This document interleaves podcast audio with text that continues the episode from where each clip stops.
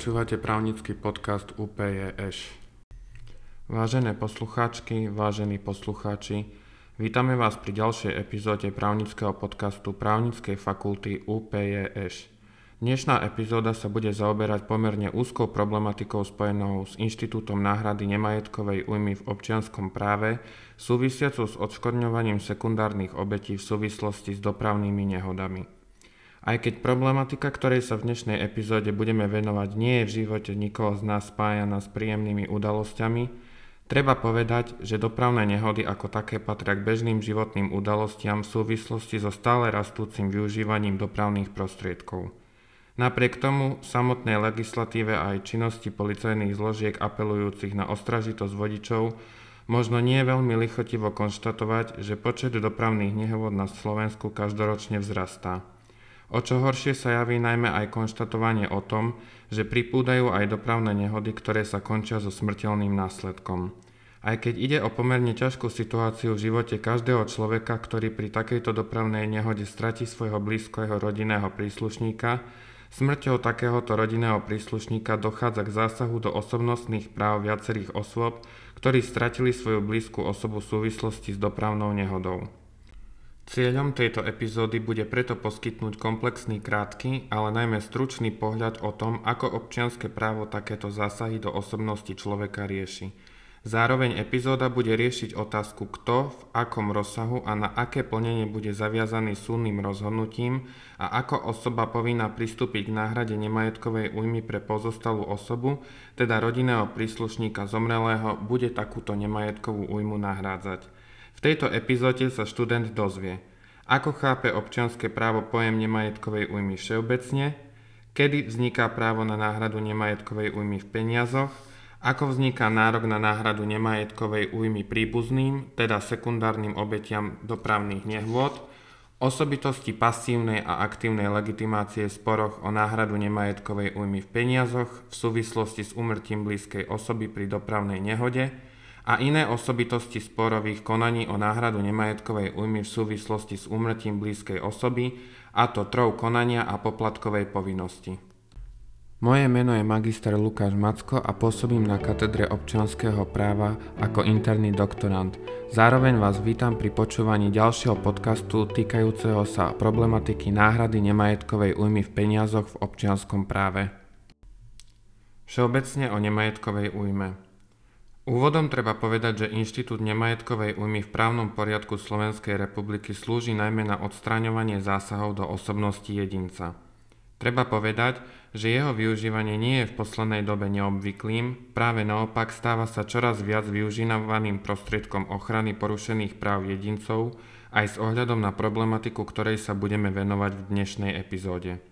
Aby sme si priblížili význam nemajetkovej újmy vo všeobecnej rovine, musíme si prv vymedziť pojem osobnostných práv jedinca, s ktorými je nemajetková újma explicitne spojená.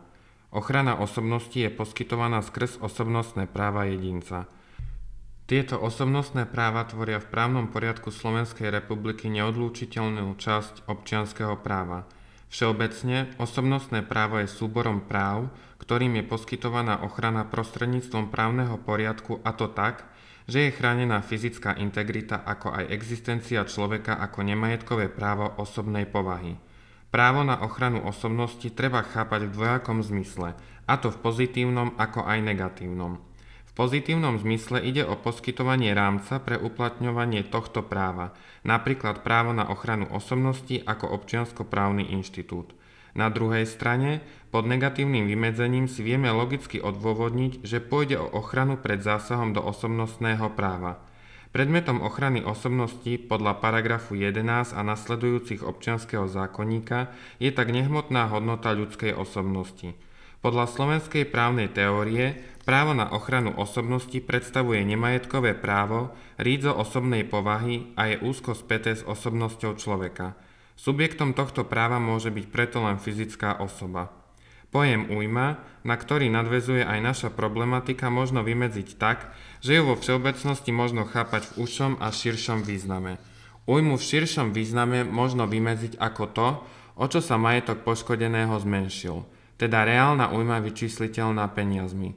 V úžšom význame možno vo všeobecnom chápaní považovať akúkoľvek újmu, ktorá pre poškodeného neznamená priamu stratu na majetku, čiže nie je vyjadriteľná v peniazoch.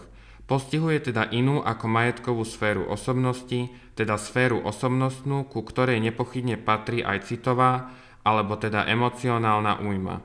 Ide hlavne o zásah do zdravia, cti, dôstojnosti, súkromia osoby, rodinného života a podobne.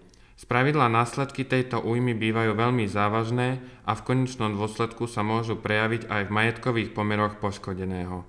Občiansky zákonník ustanovuje, že fyzická osoba má právo domáhať sa najmä upustenia od neoprávnených zásahov do práva na ochranu jej osobnosti, tzv. negatórnou alebo zdržovacou žalobou, a ďalej toho, aby sa tieto následky zásahov odstránili, a to prostredníctvom reštitučnej žaloby, a ďalej toho, aby jej bolo poskytnuté primerané zadozučinenie prostredníctvom tzv. satisfakčnej žaloby vo forme morálnej alebo finančnej satisfakcie. Táto sa použije vtedy, ak nepriaznivý následok neoprávneného zásahu už vznikol.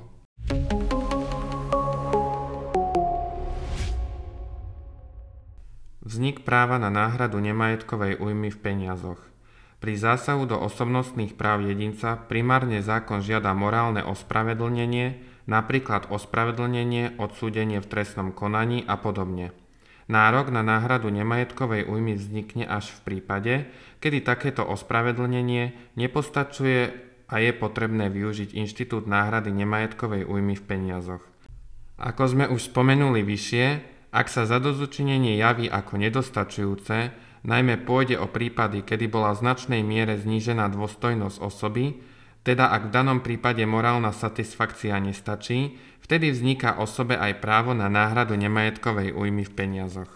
Súčasne s uplatnením nemajetkovej újmy v peniazoch možno žiadať aj o náhradu utrpenej škody na zdraví.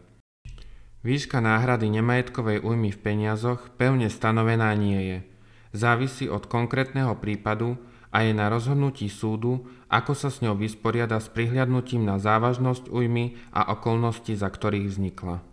Teda možno konštatovať, že výška náhrady sa neurčuje podľa objektívnych pevne stanovených pravidiel, preto súdom priznaná náhrada za porušenie toho istého práva za porovnateľných okolností môže mať rôznu výšku, pričom občiansky zákonník minimálnu a maximálnu výšku náhrady nešpecifikuje. Nárok na náhradu nemajetkovej újmy v peniazoch sa premlčuje v lehote troch rokov od dňa, kedy sa právo mohlo uplatniť po prvý raz. Napríklad, ak je pri dopravnej nehode dňa 1. januára 2016 usmrtená osoba, pozostalé osoby si náhradu nemajetkovej újmy môžu uplatniť od tohto dňa až do 1. januára 2019. Jednotlivé prostriedky na ochranu osobnosti možno použiť jednak jednotlivo alebo aj kombinovane, a to v závislosti od intenzity zásahu do osobnostnej sféry človeka. Ako pri náhrade škody, tak aj pri náhrade nemajetkovej újmy musia byť splnené isté predpoklady vzniku zodpovednosti, a to nasledovne. Zásah, ktorý je spôsobili vyvolať nemajetkovú újmu, nemusí ísť konkrétne o porušenie, postačuje ohrozenie práv, vznik nemajetkovej újmy, príčina súvislosť medzi zásahom a vznikom nemajetkovej újmy a v neposlednom rade zavinenie. Treba povedať, že nemajetková újma nie je preukázateľná, respektíve merateľná prístrojmi. Újmu je možné iba pociťovať, pričom sa nemusí jednať iba o osobu, ktoré je újma spôsobená, ale takúto újmu môže cítiť ktokoľvek, komu na osobe poznačenej újmou záleží, napríklad ak dôjde k smrti jedného z členov rodiny, pozostalí môžu utrpieť újmu vo forme smútku, šoku zo straty tejto osoby. Musí ísť o újmu závažnú, pričom k tomu, aby náhrada bola priznaná, je potreba skúmania toho, či danú újmu v tej istej situácii alebo spoločenskom postavení by mohla vnímať aj každá iná fyzická osoba. K vzniku takejto nemajetkovej újmy dochádza protiprávnym konaním, ktoré sa prejavuje ako ohrozenie alebo porušenie určitých právnych povinností, ktoré častokrát vyústia do takejto újmy. Takéto konanie má priamy dopad na spôsob a kvalitu života poškodeného, na jeho spoločenské a rodinné vzťahy či osobný život. Újma môže spôsobiť v niektorých prípadoch aj psychiatrické problémy a závažne stiažiť pracovný život poškodeného. sprevádzajú stres, frustrácia, úzkosť či trauma. Mnohokrát takáto újma trvá až do smrti, takzvané osoba má doživotné následky. Hlavnou úlohou takejto náhrady nemajetkovej újmy je predovšetkým preto zmierniť alebo zoslabiť následky neoprávneného zásahu do práv fyzickej osoby.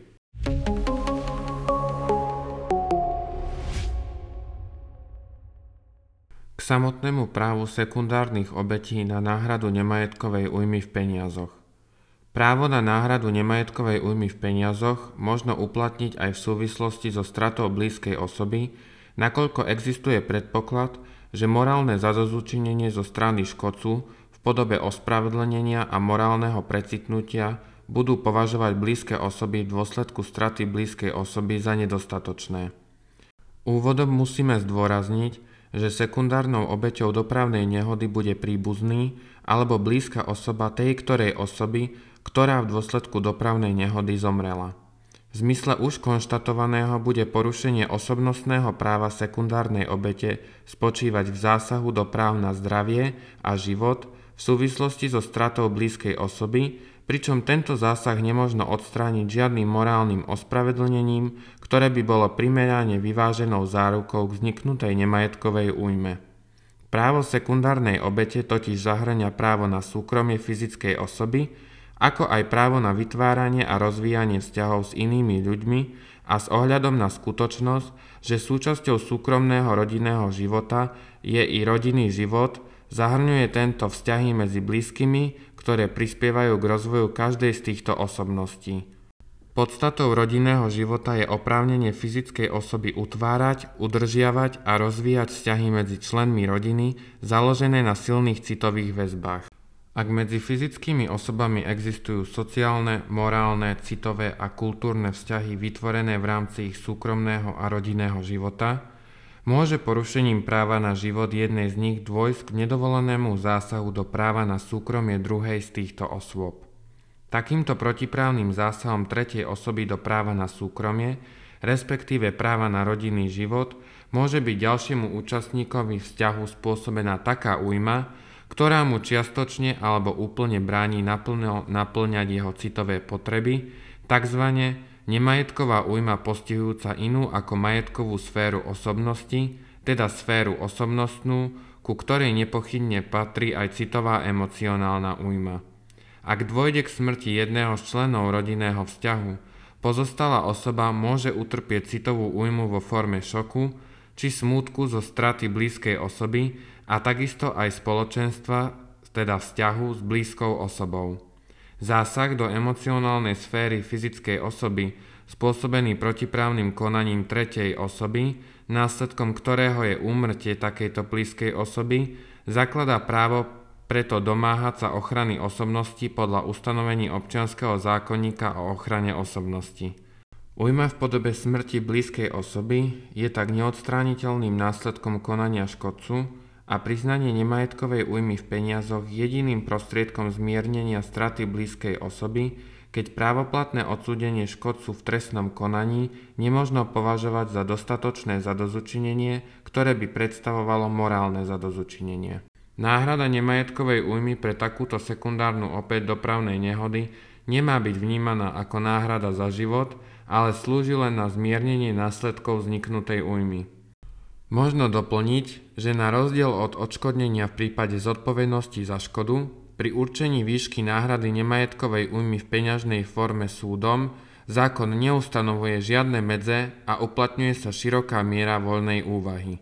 Odlišnosť oboch inštitútov potvrdzuje aj samotné znenie paragrafu 16 občianského zákonníka, podľa ktorého, ak niekto neoprávneným zásahom do práva na ochranu osobnosti spôsobí inému škodu, zodpovedá za ňu podľa ustanovenia tohto zákona o zodpovednosti za škodu. Podstatou a účelom nemajetkovej újmy v peniazoch je poskytnúť fyzickej osobe, ktorej osobnostné právo bolo porušené, priznanie peňažnej satisfakcie. Keďže skutočnú újmu nie je možné presne zistiť, dá sa len predpokladať, výška nemajetkovej újmy sa nedá presne vyčísliť a teda ani preukázať. Pri posudzovaní priznania újmy súdom a hlavne výšky náhrady v peniazoch platí, že tu treba aplikovať aj ustanovenie paragrafu 420 občianskeho zákonníka o zodpovednosti za vzniknutý zásah do osobnostného práva sekundárnej obete.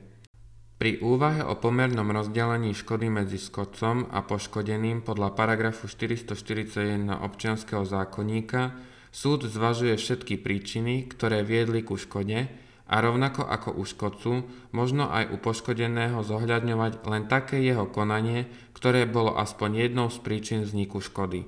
Konečná úvaha o tom, nakoľko sa na pôsobení škody podielal sám poškodený, bude teda založená na dokazovaní súdu.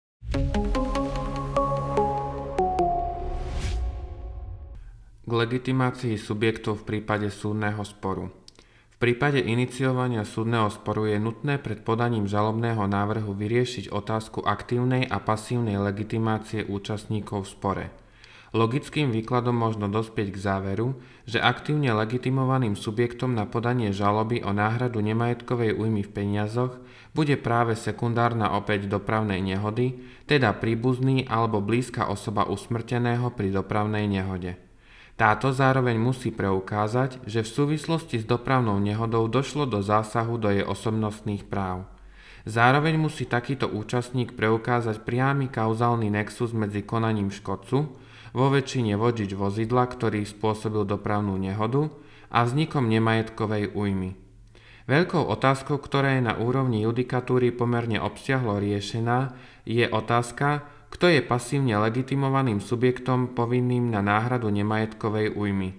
V súvislosti s moderne formujúcou sa judikatúrou totiž okrem osoby, ktorá priamo dopravnú nehodu spôsobila, je totiž ďalším pasívne legitimovaným subjektom komerčná poisťovňa, v ktorej je poistené motorové vozidlo, ktorým bola dopravná nehoda spôsobená. Pri vyriešení tejto koncepčne dôležitej otázky pre samotný súdny proces je potrebné zhrnúť a prizerať na názorové hľadisko súdneho dvora v rozsudku spisovej značky C22 lomeno 2012 vo veci Hásová, ale takisto kumulatívne vychádzať aj z extenzívneho chápania vnútroštátnej úpravy týkajúcej sa povinného zmluvného poistenia, ktoré je upravené osobitným zákonom o povinnom zmluvnom poistení. Povinnosť samotnej poisťovne ako pasívne legitimovaného subjektu možno podľa konštantnej judikatúry slovenského súdnictva vyvodiť výkladom a pojmovým chápaním z ustanovenia paragrafu 4 odseku 2 písmena A predmetného zákona, a to tak, že pod rozsah povinného poistného krytia spada aj náhrada nemajetkovej újmy s tým, že prípadná náhrada nemajetkovej újmy, ako ju možno vykladať v smere historickej metódy skúmania vývoja právneho poriadku a komparatívnej metódy porovnaním viacerých právnych poriadkov iných krajín za pomoci interpretácie práva cez prízmu hodnot a účelu právnej úpravy jasne preukazuje, že identifikovanú právnu medzeru v písanom práve je potrebné za účelom zabezpečenia bezrozpornosti právneho poriadku preklenúť tak, že do obsahu pojmu škoda na zdraví v ustanovení paragrafu 4 odsek 2 písmena A zákona o povinnom zmluvnom poistení patrí aj náhrada nemajetkovej újmy pozostalých osôb za zásah do ich osobnostných práv a táto náhrada spadá pod poistné krytie prípade náhrady nemajetkovej újmy je správne vykladať eurokomfortné účinky pôsobenia smerníc Európskej únie vo smere ich priameho pôsobenia na vnútroštátnu úpravu členských krajín za účelom zabezpečenia cieľa tak, ako je to aj v prípade povinností týkajúcich sa úpravy povinného zmluvného poistenia. Avšak pri riešení právneho problému či nárok na náhradu nemajetkovej újmy tzv. sekundárnych obetí týchto škodových udalostí patrí do rozsahu poistenia, možno preklenúť kumulatívne za použitia eurokonformného výkladu smerníc, nakoľko zabezpečenie predmetného cieľa je možné dosiahnuť aj za pomoci vnútroštátnych prostriedkov. Tento názor podporuje aj Najvyšší súd vo svojom uznesení spisovej značky 6 CDO 206 2017 zo dňa 27.2.2018, kedy dospel k záveru, že za ustálenú rozhodovaciu prax dovolacieho súdu v namietanej právnej otázke pasívnej vecnej legitimácie poisťovne ohľadne nároku na nemajetkovú újmu pozostalých z povinného zmluvného poistenia je potrebné považovať predovšetkým rozsudok Súdneho dvora Európskej únie spisovej značky C22 lomeno 2012 zo dňa 24. októbra 2013, ktorého záverom je, že vnútroštátne slovenské právo upravuje v prípadoch dopravných nehôd zodpovednosť poistného v dvoch právnych inštitútoch, a to v inštitúte zodpovednosti za škodu, ako aj v inštitúte zodpovednosti za neoprávnený zásah do osobnostných práv a preto musia byť oba tieto druhy zodpovednosti predmetom poistného krytia. Pričom Najvyšší súd v tomto rozhodnutí výslovne uviedol, že touto ustálenou praxou bol zároveň prekonaný právny názor uvedený v rozhodnutiach spisovej značky 4 CDO 168 2019 a spisovej značky 3 CDO 301 2012, ktoré uvádzali, že náhradu nemajetkovej újmy má hradiť výslovne škodca, ktorý dopravnú nehodu spôsobil. V súlade s nepriamým účinkom smernice je preto výklad zákona o povinnom zmluvnom poistení potrebné podradiť cieľom predmetných smerníc a výsledku, ktorý sledujú. V rámci eurokonformného výkladu vnútroštátneho práva na základe zásady nepriameho účinku smerníc je tak potrebné pri aplikácii vnútroštátneho práva vziať do úvahy celé vnútroštátne právo a urobiť všetko, čo je nevyhnutné pre dosiahnutie cieľov predpokladaných smernicou, pričom v tomto smere je nutné použiť zvolené výkladové metódy práva, vrátane zmeny ustálenej judikatúry, ak táto vychádza z výkladu vnútroštátneho práva, ktorý je nezlúčiteľný s cieľom smernice. Podmienky pre uplatnenie zásady nepriameho účinku smerníc boli v prejednávanom spore splnené, pretože už uplynula lehota na ich vykonanie, teda implementáciu, a výsledkom implementácie bol stav vnútroštátneho práva, ktorý umožňoval viacero možných výkladov zákona o povinnom zmluvnom poistení a bolo nevyhnutné určiť ten, ktorý je v súlade s cieľmi smerníc. Vo vzťahu k poisťovni tak ide o špecifické právo poškodeného na výplatu plnenia za poisteného škodcu, a to vo výške, v akej za škodu zodpovedá poistený škodca. Požadovaná náhrada nemajetkovej újmy v peniazoch podľa paragrafu 13 odseku 2 a 3 občianského zákonníka spada do rozsahu povinného zmluvného poistenia zodpovednosti, ktoré s poisťovňou na svojom vozidle uzatvoril škodca. Na základe uvedených aktuálnych rozhodnutí Najvyššieho súdu, ako aj uvedených názorov, treba preto dospieť k záveru, že povinné zmluvné poistenie podľa zákona o povinnom zmluvnom poistení pokrýva v zmysle eurokonformného výkladu aj náhradu nemajetkovej újmy v peniazoch a preto pasívne legitimovanými subjektmi budú škodca a spoločne s ním poisťovňa, v ktorej bolo poistené osobné motorové vozidlo, ktorým bola autonehoda zapričinená.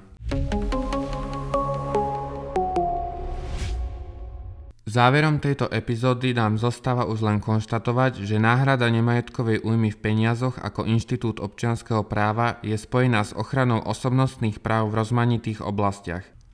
Našim cieľom bolo priblížiť problematiku odškodnenia osôb v súvislosti s dopravnými nehodami, nakoľko sa vzhľadom na dynamicky vyvíjajúcu judikatúru stala pomerne frekventovanou agendou sporových konaní na súdoch. Dúfame, že po vypočutí tejto epizódy sa nám podarilo aspoň trochu objasniť uvedenú zaujímavú problematiku a že k počúvaniu nášho podcastu sa vrátite aj v nasledujúcich epizódach.